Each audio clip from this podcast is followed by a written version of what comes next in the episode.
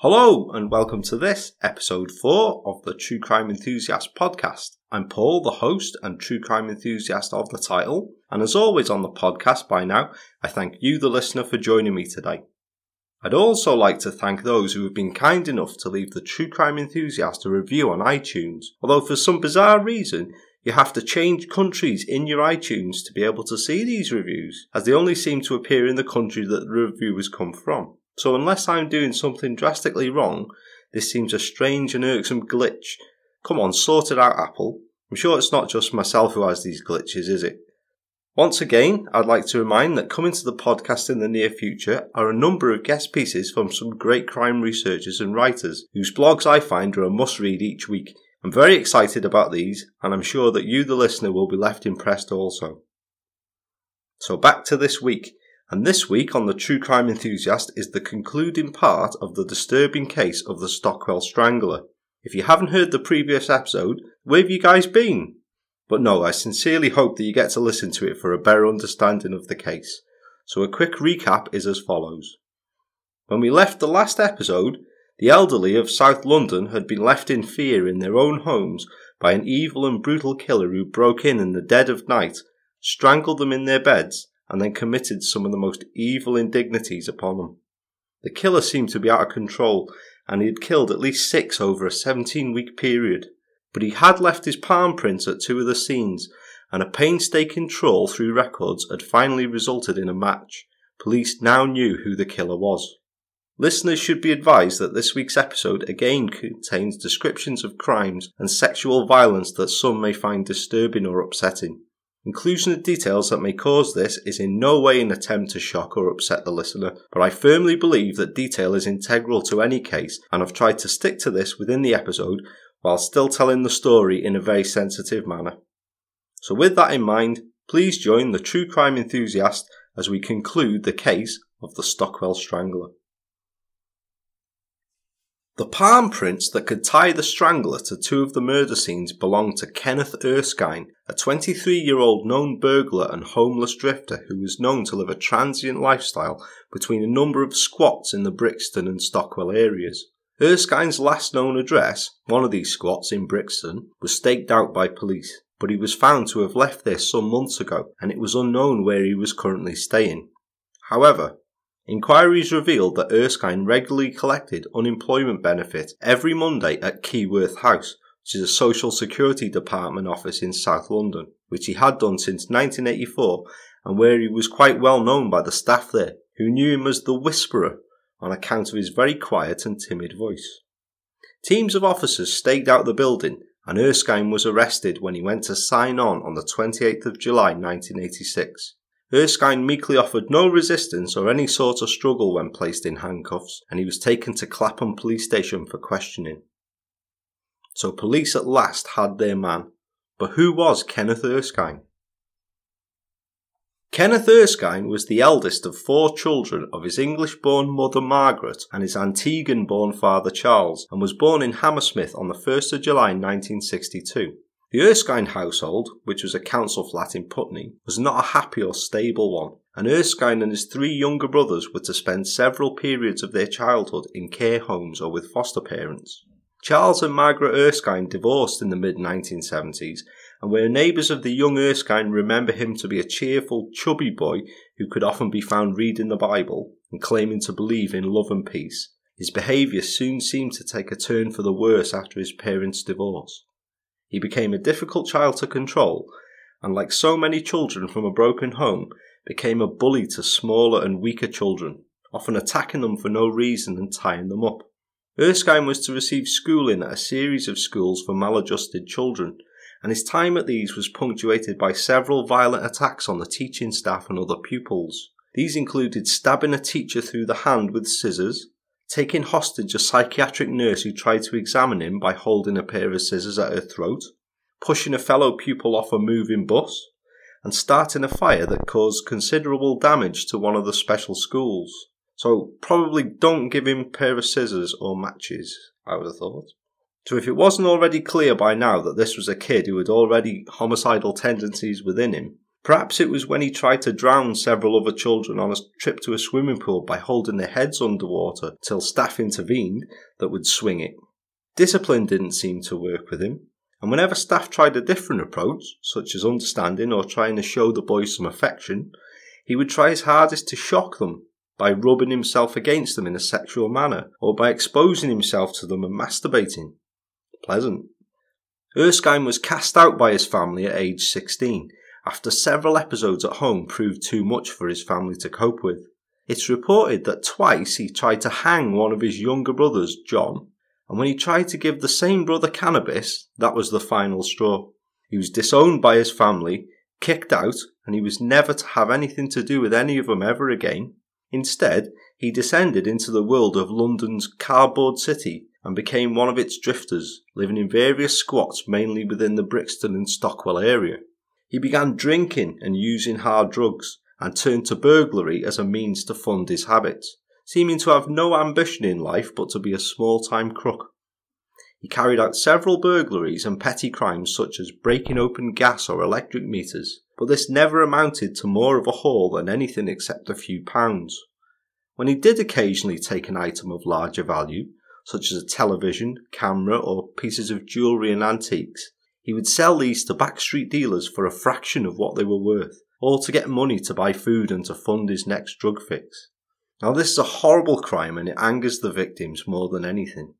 If any listeners have been the victim of a burglary at all, then you'll know just how much it angers you to have something that's cost you so much money or has irreplaceable sentimental value to be taken and sold for a fraction of what it's worth just so it suits the burglar's needs.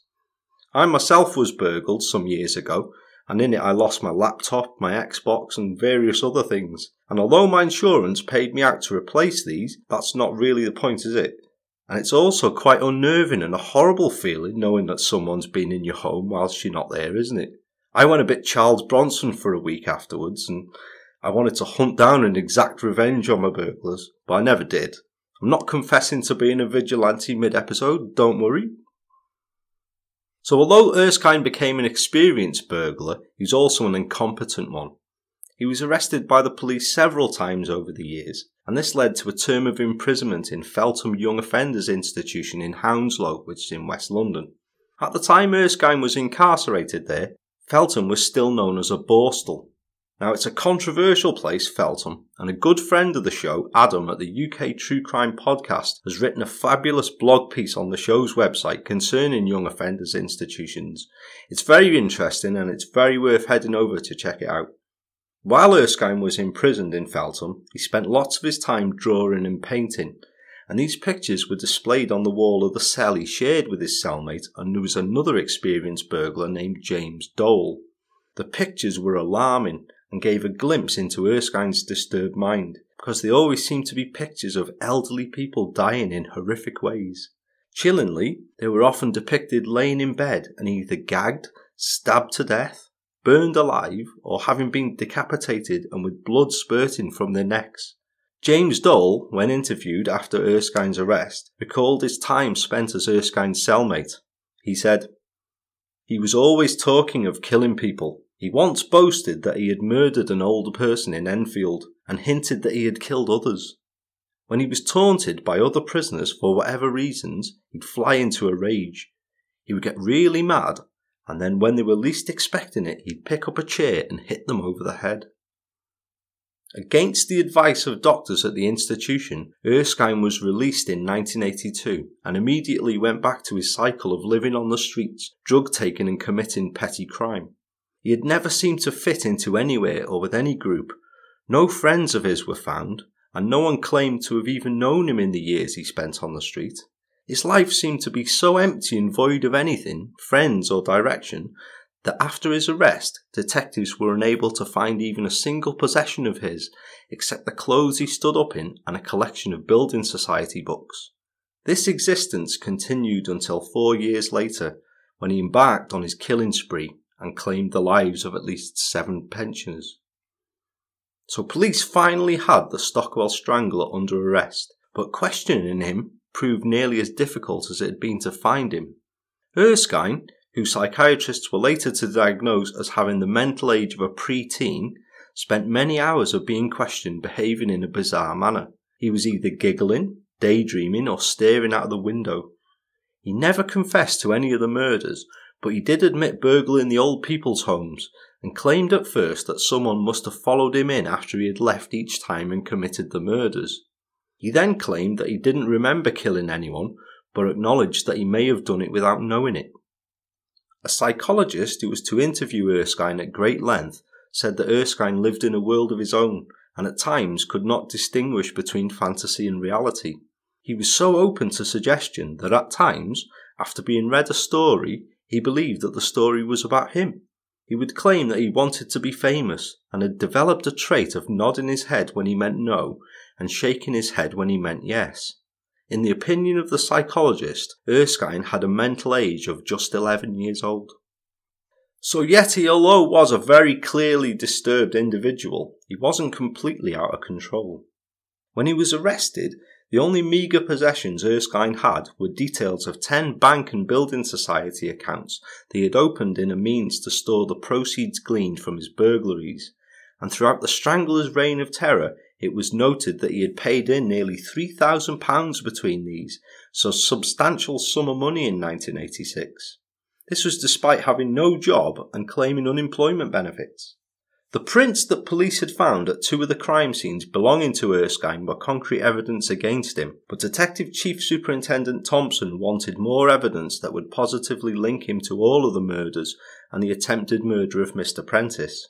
Therefore, the unusual step of issuing Erskine's photograph to the media was carried out in an attempt to find any witnesses or leads that could assist this, and on the 11th of August 1986, 2 photographs of Erskine were issued to the media. One was a police mugshot taken when Erskine had spent a period of his life as a dreadlocked Rastafarian, and the other was his police mugshot after his arrest for the Stockwell Strangler murders, depicting Erskine with shorter hair. As a result, police received dozens of calls, but these mostly only amounted to coming from shopkeepers and residents in Brixton who recognised Erskine because he was a familiar character around the area. But it did also bring details of an extremely important sighting that had occurred on the evening that the Strangler claimed his final victim. A 25-year-old businesswoman, Denise Keener, came forward and told police of an encounter that she had had with a man on Putney Bridge at about 11:30pm that evening. Denise had been disturbed and terrified so much by an individual who was apparently being sick at the time that she had actually called police, although the man had vanished by the time they arrived. She described the man as follows. He had this terrible sort of grin on his face. He looked as if he was out of control. It was a horrible, awful, disgusting expression. He had wide staring eyes and his mouth was open. All the muscles and tendons in his face were standing out, drawn tight against the bones. Denise had recognised Erskine as being this man, and this encounter took place just 200 yards away from the ground floor flat of Florence Tisdall. It must have occurred less than an hour after the Strangler had killed Florence. Both Denise and Mr. Prentice attended a police lineup, and both unhesitatingly picked out Erskine. Denise picked him out because he was the man she had seen, and Mr. Prentice picked him out because he was the man who had attempted to murder him. Erskine was initially charged with 2 murders, those of Janet Cockett and William Downs, and the attempted murder of Mr. Prentice, and was remanded in custody, although more murder charges were added while Erskine was awaiting trial. These amounted to the murders of Nancy Ems, Zbigniew Stabrava, Valentine Gleam, William Carmen, and Florence Tisdall. The only death that he was not charged with was that of Trevor Thomas, due to the forensic evidence from that scene being unusable to ascertain definite charges of murder. Erskine's trial began at London's Old Bailey Court on the 12th of January 1988, where he was charged with 7 murders and the attempted murder of Mr. Prentice. Erskine pleaded not guilty to all charges and appeared a pathetic and disturbed figure when he appeared in court. It was as though he didn't seem to be aware of what was going on, and had to be chided for falling asleep at least once during the trial. At another point, he caused uproar by appearing to be masturbating during proceedings. Whatever floats your boat, eh? The jury heard the horrific stories of how each victim had been brutally murdered and then sexually assaulted, and learned the idiosyncrasies that were apparent throughout each of the crime scenes and that had become the killer's calling card, such as the photographs at the scenes that had been turned face down or facing away. Erskine's background and record of schooling and offending were revealed at the trial, which gave the jury an insight into what a deranged mind the defendant had. The forensic evidence against Erskine detailed the palm prints found at two of the scenes and shoe prints that were found at the scene of the double murder and at the attempted murder of Mr. Prentice that were a match to shoes found in Erskine's possession. His building society records were also discussed, and they showed several transactions that could be tied into corresponding times following a burglary, where money taken would then be deposited into an account.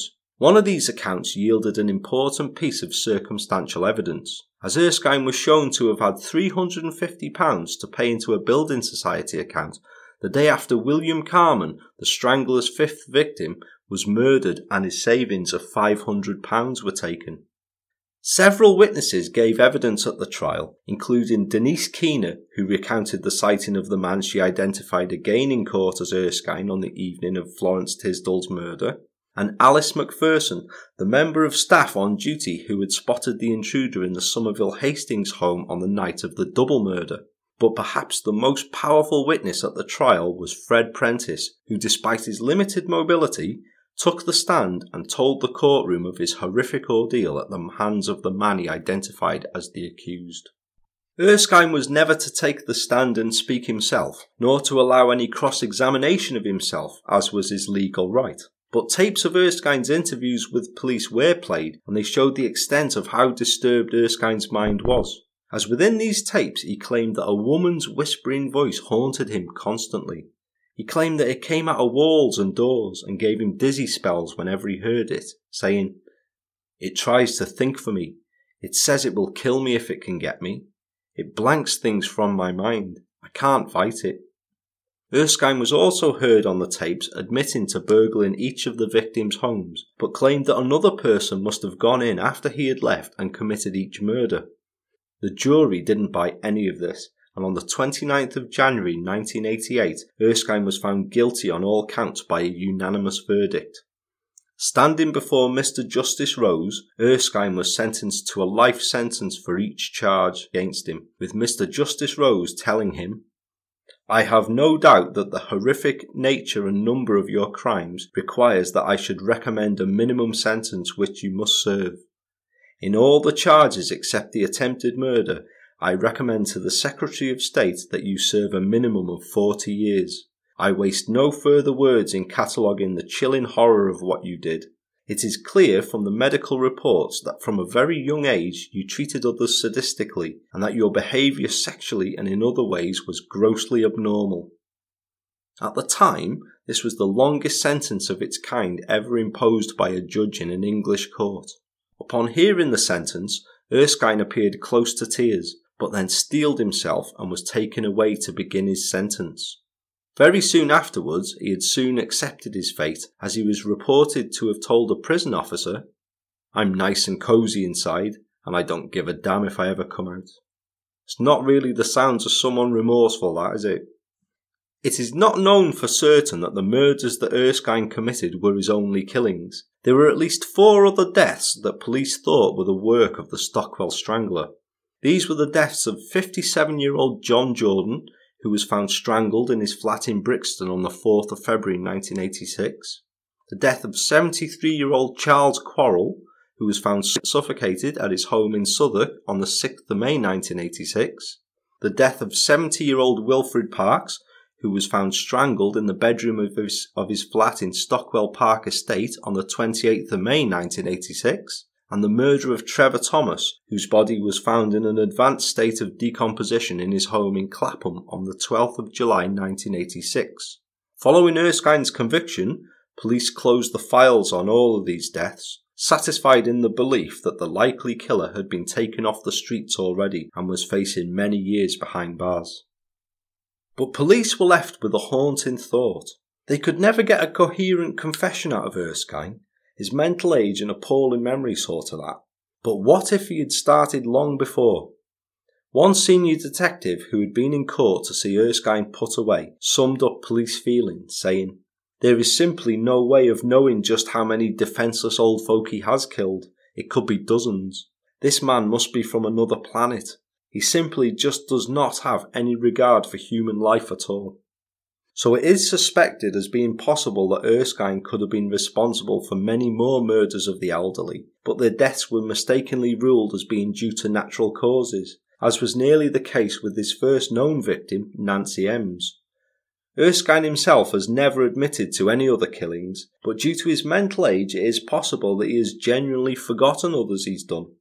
He was to say on taped interviews that he had no memory of killing anybody, but admitted that he may have done so without being aware.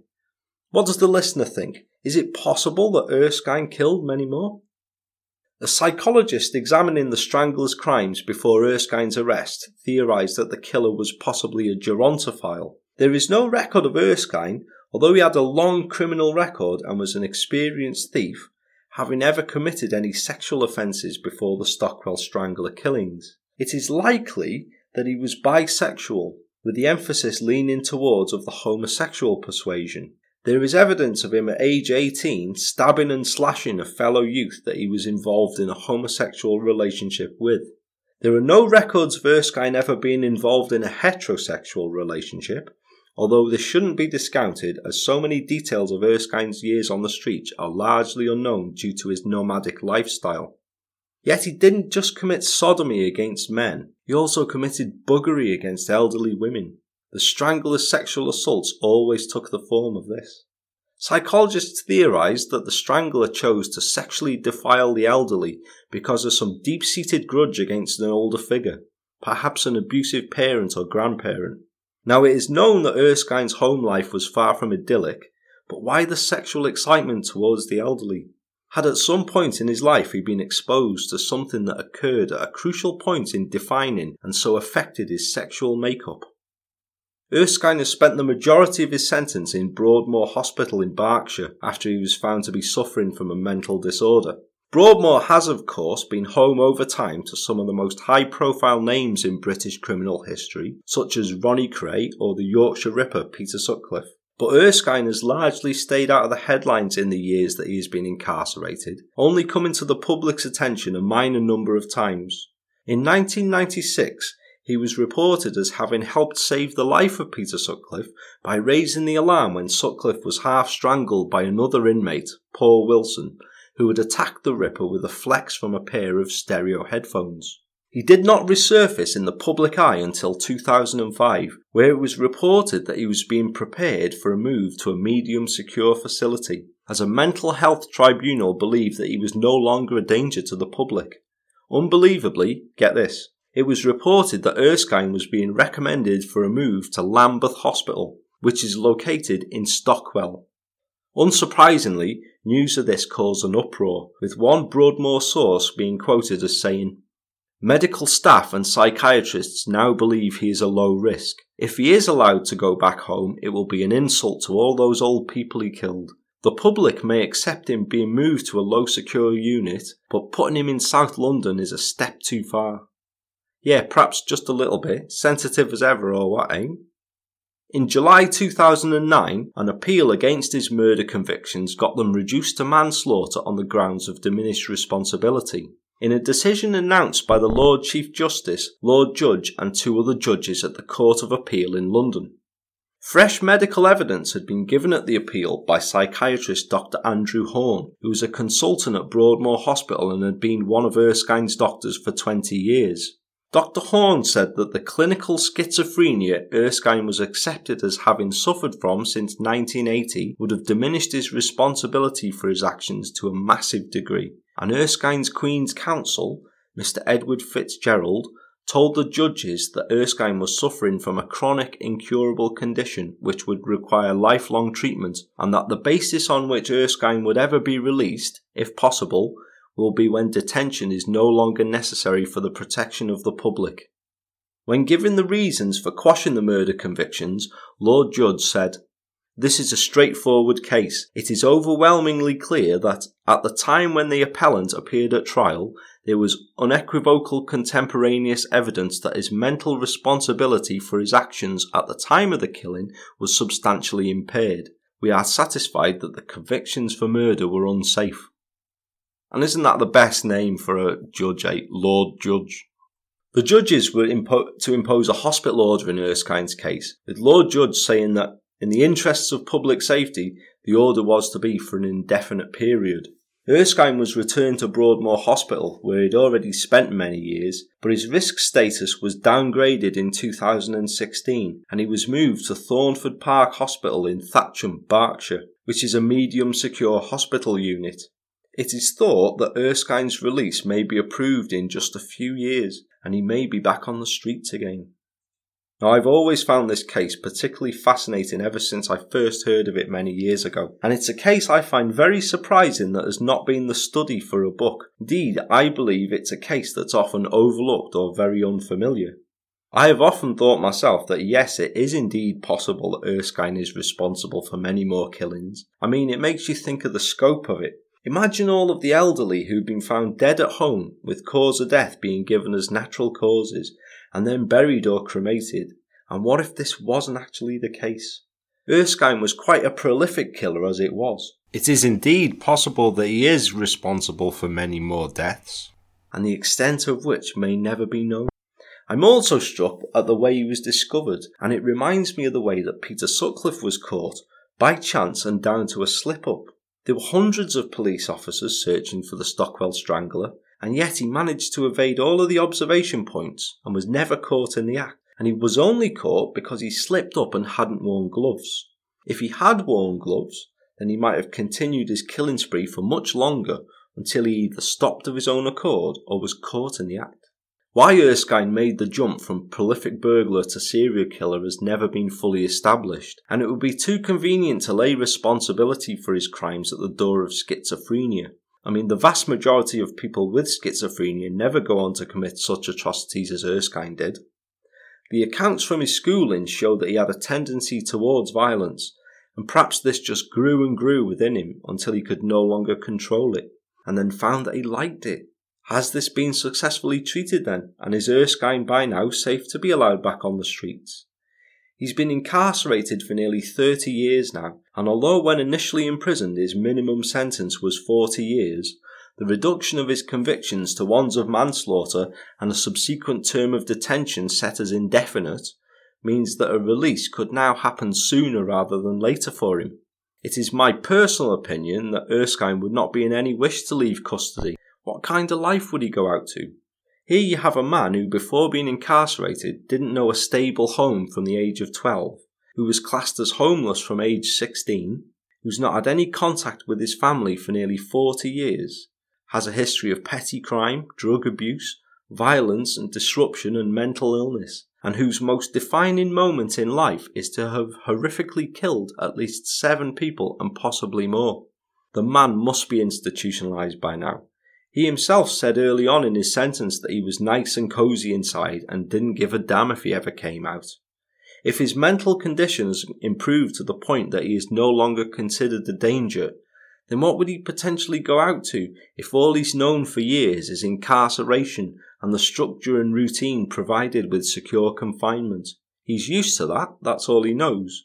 What does a different world hold for him when he's been looked after and kept for the largest part of his adult life? Yet, should he be given the chance, or are his crimes so horrific that life should mean life in his case? What does the listener think? What are the thoughts and opinions on Erskine's crimes? As standard, there's a discussion thread concerning this episode and the case of the Stockwell Strangler up on the True Crime Enthusiast podcast discussion group on Facebook. I'd love to hear listeners' thoughts and opinions on this and the case in general, or any aspect of true crime, or you have an idea for a case you'd like to hear covered on the podcast. The group's an open forum, so please feel free. As usual, if you don't already and you wish to, you can follow me on the usual social media. That's on Facebook as The True Crime Enthusiast, on Twitter as @TC_enthusiast, on Instagram as True Crime Enthusiast, or on my WordPress blog at truecrimeenthusiast.wordpress.com. I do welcome a follow and an interaction, I'm not aloof and will often be found participating, and a discussion thread is up following each episode on the Facebook discussion group. All the details can be found within the show notes this week.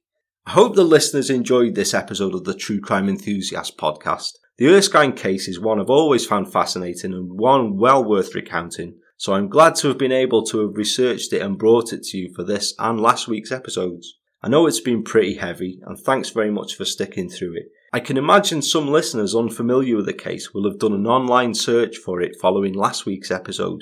I don't blame you, I would have done the same myself. I'll be back joining you with another episode and another case very soon. So until then, I have been, and I still am, Paul, the True Crime Enthusiast, and I wish you all to have a pleasant week. Take care, and I shall speak to you soon. Thank you, and goodbye for now.